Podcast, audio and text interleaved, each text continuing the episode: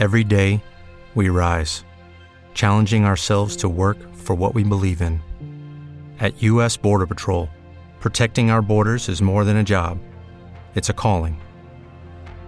Agents answer the call, working together to keep our country and communities safe. If you're ready for a new mission, join U.S. Border Patrol and go beyond. Learn more at cbp.gov/careers.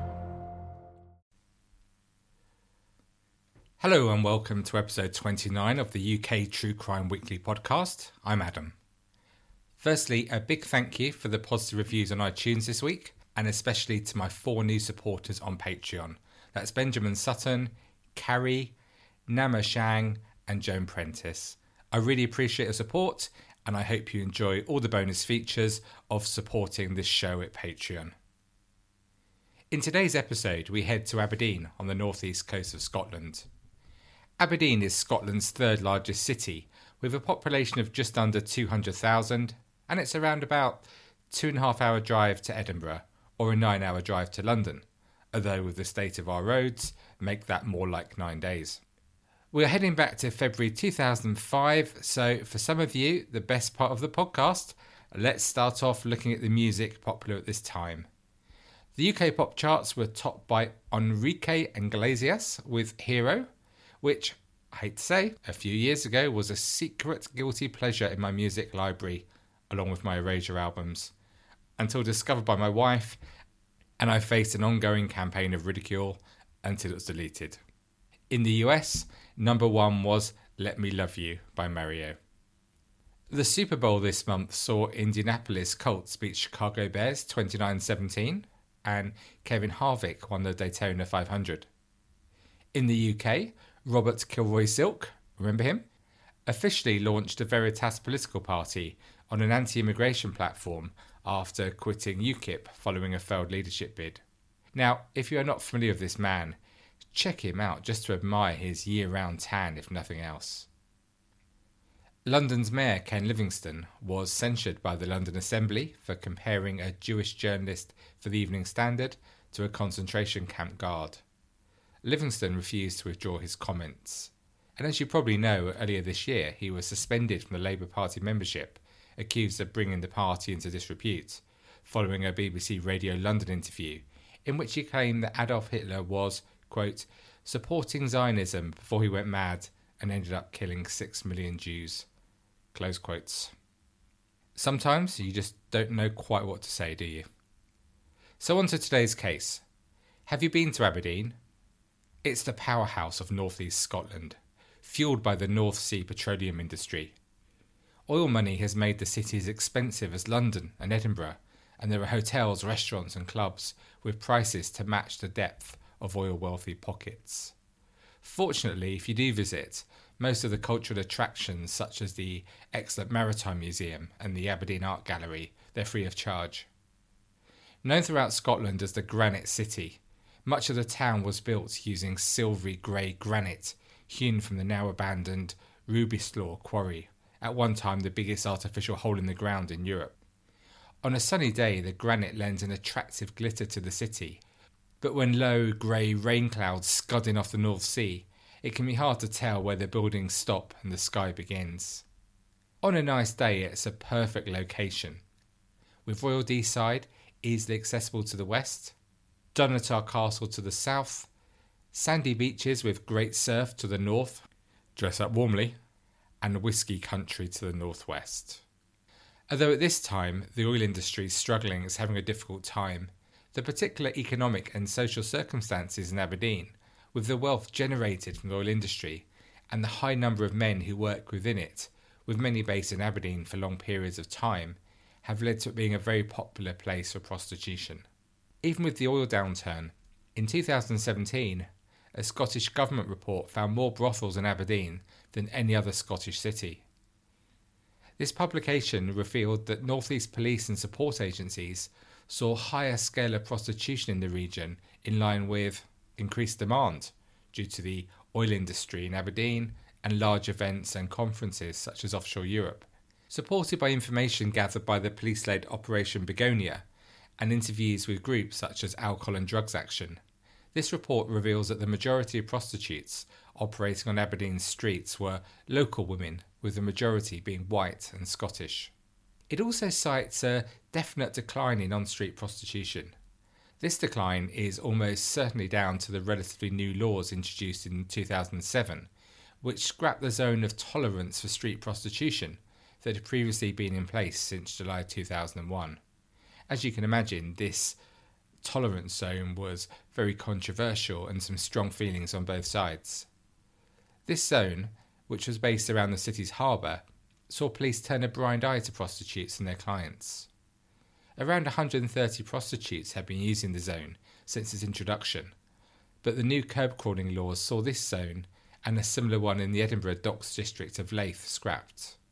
When the zone was in existence, police in Aberdeen still carried out regular patrols in the area, but they were focused on protecting prostitutes from violence rather than arresting them. In 2005, one of the ladies working in this protected zone was 21 year old Susan Third. Susan was born on September the 26th, 1983, in Aberdeen, and in February 2005, she was the mother of a five year old son who had just started school, Jamie. The father of her son was her childhood sweetheart, Mark. Susan was a lovely, warm, and friendly girl, but unfortunately, she'd become addicted to heroin and resorted to prostitution to pay for her daily fix. Susan had been hooked on heroin since she was 17, and so that's why she had to spend her evenings working on the streets of Aberdeen. She'd asked to be put on methadone to wean her off heroin, but the doctors had actually told her that she was too young. Susan was a bright girl, and she fully understood the risks of her work, and she also knew that she had to turn her life around for herself and also for her young son. She was due to start a drug rehabilitation program in March 2005, and she'd also secured a place at Aberdeen College to study hairdressing in the hope that she could make that fresh start for her and Jamie. Aberdeen can be bleak during the winter, but it was a particularly cold evening in February 2005 when Susan Third began preparing for the night shift with the brisk wind whistling in from the sea. Let me tell you just how cold it was. If it was these conditions for a night out in Newcastle, maybe one or two of the thousands of men out for the night would not be in short sleeves. Yep, extreme weather. Pulling on her black knee length boots, Susan made the finishing touches to her makeup with a sweep of dark mascara. While most of her friends set off for work in the bars and pubs in Aberdeen's Union Street, Susan ordered a taxi from her home in the east end of the city and headed for the docks. Susan stood on the pavements of the harbour with around twelve other women on that freezing night, trying to keep warm despite the biting wind. Shortly before midnight on the 26th of February, Susan spotted a red Nissan Primera slowly approach the curb, and looking inside, she saw a young man visibly upset. He was weeping into his hands. Susan cautiously climbed into the front seat of the car. The man was farm worker and father of two, Joseph Harrison, who poured out his life story and broke down in tears as he told Susan about an argument he'd just had with his mother. Susan then told him that she needed money and minutes later the pair were seen embracing and chatting happily on CCTV cameras as Harrison withdrew what appeared to be a large sum of money from a nearby cash machine. But it was when the couple returned to the car and Susan offered to have sex with Harrison that the mood suddenly changed. Apparently affronted by her offer of a sexual favour, he grabbed her by the throat and strangled her with a ligature that was in the car, and she died on the streets of the harbour. When Susan was dead, he quickly bundled her lifeless body into his boot. Harrison then deliberately drove his car at another woman on the city's castle terrace, forcing her to hide behind a parked car as she dived for her life before swerving and driving out of Aberdeen. The farmhand drove 21 miles down the A90, even through a police roadblock prior to dumping Susan's half naked body in a field at Denside of Catterline near Stonehaven. Disturbingly, Harrison had sex with Susan's corpse. Harrison quickly left the scene and drove around the local area disposing of Susan's clothing. At one stage, he stopped to buy petrol, and the cashier later noted that he seemed very calm, giving no indication of what he had just done. He then headed back to the family farm to conceal the body. Within hours, Harrison was arrested. He left the partially clothed body next to his car before calling his pregnant girlfriend to confess what he had done, telling her, I've just killed somebody. At 8 am, Susan's body was found by a member of the public. When questioned by police, Harrison immediately confessed to the killing, saying he'd just snapped. On the surface, it appeared that this was a spur of the moment attack, and Harrison told the police he just lost it when Susan offered him sex as they sat in the car. However, just hours before Susan was killed, Harrison left his girlfriend a note at his Brechin flat. It read, So sorry. I wish we lived far away from here. Please come and see me in jail as I love you and baby. Please forgive me and don't forget me. Joe. So rather than him actually just snapping as he told police, was he actually going out with the intention of murdering someone and Susan was just the unlucky person in the wrong place at the wrong time? Harrison said that this wasn't the case, but he was not fully able to explain the note. In October 2005, Harrison stood trial at Aberdeen Crown Court. Now a father of three, he was originally charged with murder, but he admitted culpable homicide on the grounds of diminished responsibility. The High Court was told he suffered from either schizophrenia or drug induced psychosis. Harrison talked about hearing alien voices and believed he was an observer on Earth. He was also said to have been a heavy user of amphetamines and ecstasy. Psychiatrists were asked to determine the nature of his illness and the part that illegal drugs may have played in his condition. After a lengthy legal wrangle over his mental state, the court decided that he should go to prison rather than be detained at the state hospital in Carstairs. For the family, it was a cruel turn of events, which served only to compound their misery. Not only they lost their beloved Susan, but the man responsible would not stand trial for murder sentencing Harrison to just six years in prison. Okay, let's pause here. You did hear correctly. Six years in prison for the brutal murder of an innocent woman. Judge Lord Abernethy told Harrison, Nothing that I can do, of course, can bring Susan Third back to life. Her death is a tragedy for all concerned, particularly her family and friends, and their sense of loss is a continuing one which I fully recognise. Susan's aunt, Sandra Third, who was now looking after Susan's son Jamie, shouted, I hope you die in jail, at Harrison as he was led in way. A family spokesperson told how Susan's relatives felt they'd been let down by the justice system from beginning to end. If he's not mentally ill, then he should be in jail for murder. It's as simple as that, explained Alex Ross, Susan's uncle. We think this man is not insane, he's just evil, and he's played the system perfectly. A few months in Carstairs, followed by a very short prison term, and he's back out on the streets. What kind of signal does that sentence send out to society?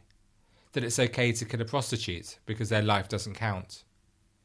Harrison knew he could be facing a life sentence, so he claims he's hearing voices and pursues the insanity route. The family continued Harrison's advocate described him as naive. He was not too naive to know where to pick up a working girl, brutally strangle her, conceal her body in the boot of his car, and drive to a secluded location where he violated her dead body before leaving the scene of his awful crime. Susan's family were rightly appalled by the length of the sentence, and they believed that she'd been failed by Scotland's justice system, seen as just another statistic, another dead prostitute who got what she deserved. Six years for killing someone. How can that be justice? asked Sandra Third, Susan's aunt. A prostitute's life is so cheap. No one gives a damn. They just think she had it coming to her. We know that if she'd been a nice middle class girl, well educated, a policeman's daughter, Harrison would have been put away for life. Harrison didn't stand trial for murder because Susan was an addict and a prostitute. She was treated like a second class citizen, and there was no one to fight for her. Scottish prosecutors appealed the length of the sentence, but incredibly, this was rejected by the appeal judges. In 2009, Harrison was released just four years after the murder. Even worse is that he was actually released on the anniversary of her death. Susan's uncle, Alex, who is now the guardian of her son Jamie, said, The state could not have been worse. Her stunned family was so shocked by the move, they were unable to mark the anniversary themselves by laying flowers at her grave. Alex, who shares custody of Jamie with Susan's aunt Sandra, said the family were appalled to be told by the authorities that Harrison was actually being freed on the anniversary of her killing. He said, We obviously think he should have stayed in jail for a very long time. Even if he'd been released a week earlier or a week later, it would have been better. You can't help agreeing with him. What a decision. Alex added, On the anniversary, we normally go to the grave and put down flowers, but we couldn't face it. We just couldn't go knowing that Harrison was at home, walking free, or in the pub having a pint. It's just wrong. Jamie, who's about to celebrate his 10th birthday, was also left devastated by the news. Alex said, Four years ago, on his birthday, was the formal identification of Susan's body. It's very hard for him. He's lost a major part of his life. With Harrison walking free, the family have been left devastated and a little boy has been let down. Finally, five years later, in May 2014, Harrison was finally taken off the streets for life. He was ordered to be detained indefinitely after an incident where he pulled a knife with a four inch blade from his pocket during an appointment with a consultant psychiatrist. He claimed he'd heard voices telling him that he was being targeted by a hit squad who were looking to kill him. Today, thankfully, less sex workers are putting themselves at risk on the streets of Aberdeen, as the internet has led to more of the sex business moving inside relatively safer houses. However, in Aberdeen, today the day you're listening to this podcast, in desperation, usually to feed drug addictions, women are still putting their lives on the line by working as sex workers on the streets of the city. In a recent investigation, it was claimed that the deaths of Scottish prostitutes are not taken seriously because of prejudice and discrimination.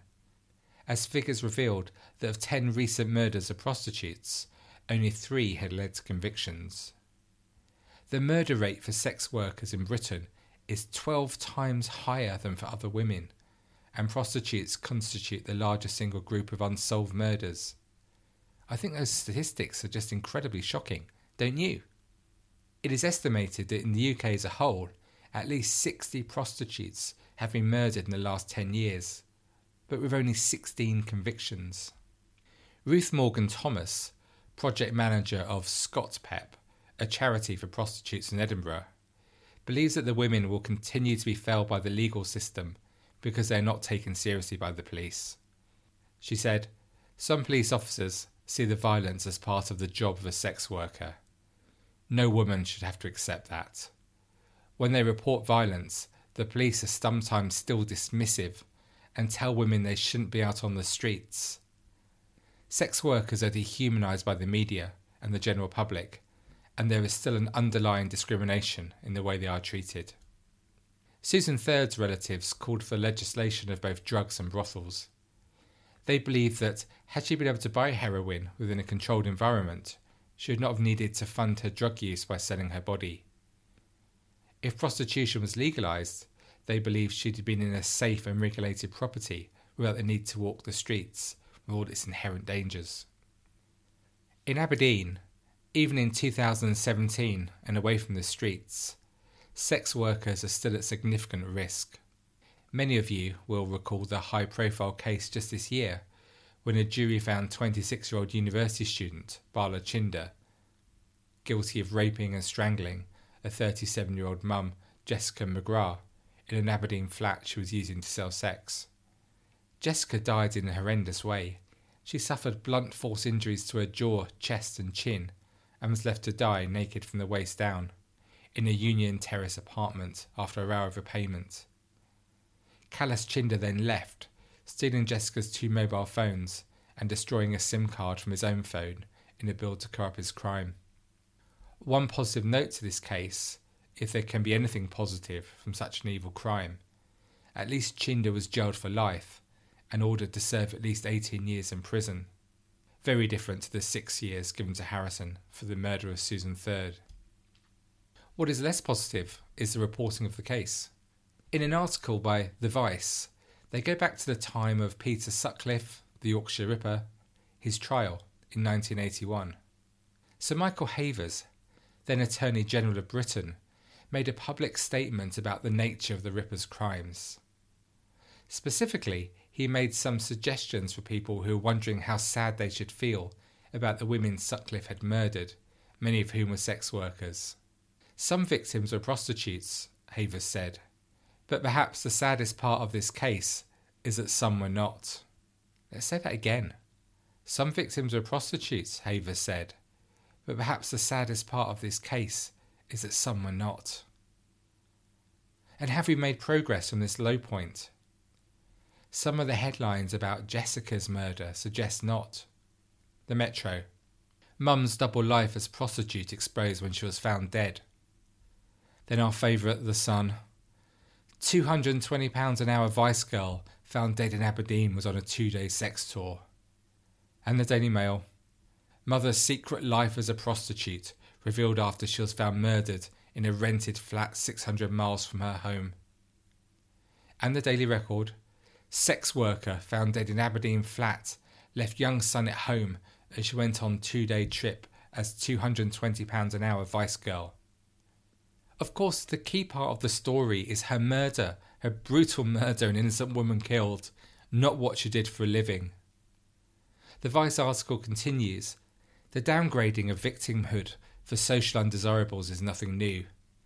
Death, if you're a sex worker, a drug addict, or a suspected gang member, for instance, is, to be blunt, kind of your own fault.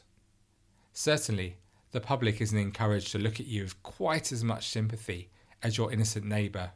Well, you're not exactly innocent, are you? As we have heard today, Susan Third was a lovely, warm, caring lady who met just the most horrific death for just asking a man parked in the red light district if he was there for sex. Although some workers do choose to work in the industry, those tend to be at the top level, which can offer the opportunity to make significant amounts of money. The statistics vary on what data you read, but it certainly appears that as much as over 90% of the workers at the bottom end of the sex industry working on the streets are there as it's the only way they can see that they're able to pay for their addiction to drugs. It's still a risky business, and recent crime history in the UK, from Jack the Ripper to the Yorkshire Ripper and on to the modern day, shows that way too many of these workers are still being murdered, or if not murdered, attacked. What can be done to make their working conditions safer? I don't know. But what I do know is that judges must throw the book at anyone found guilty of murdering a sex worker.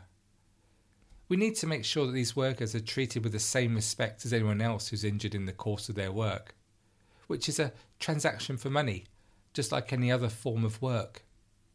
You can't help wondering just how the pathetic judge who gave Harrison the embarrassing six years for murder would feel if a member of his family suffered a violent death and the perpetrator was given such a laughable sentence.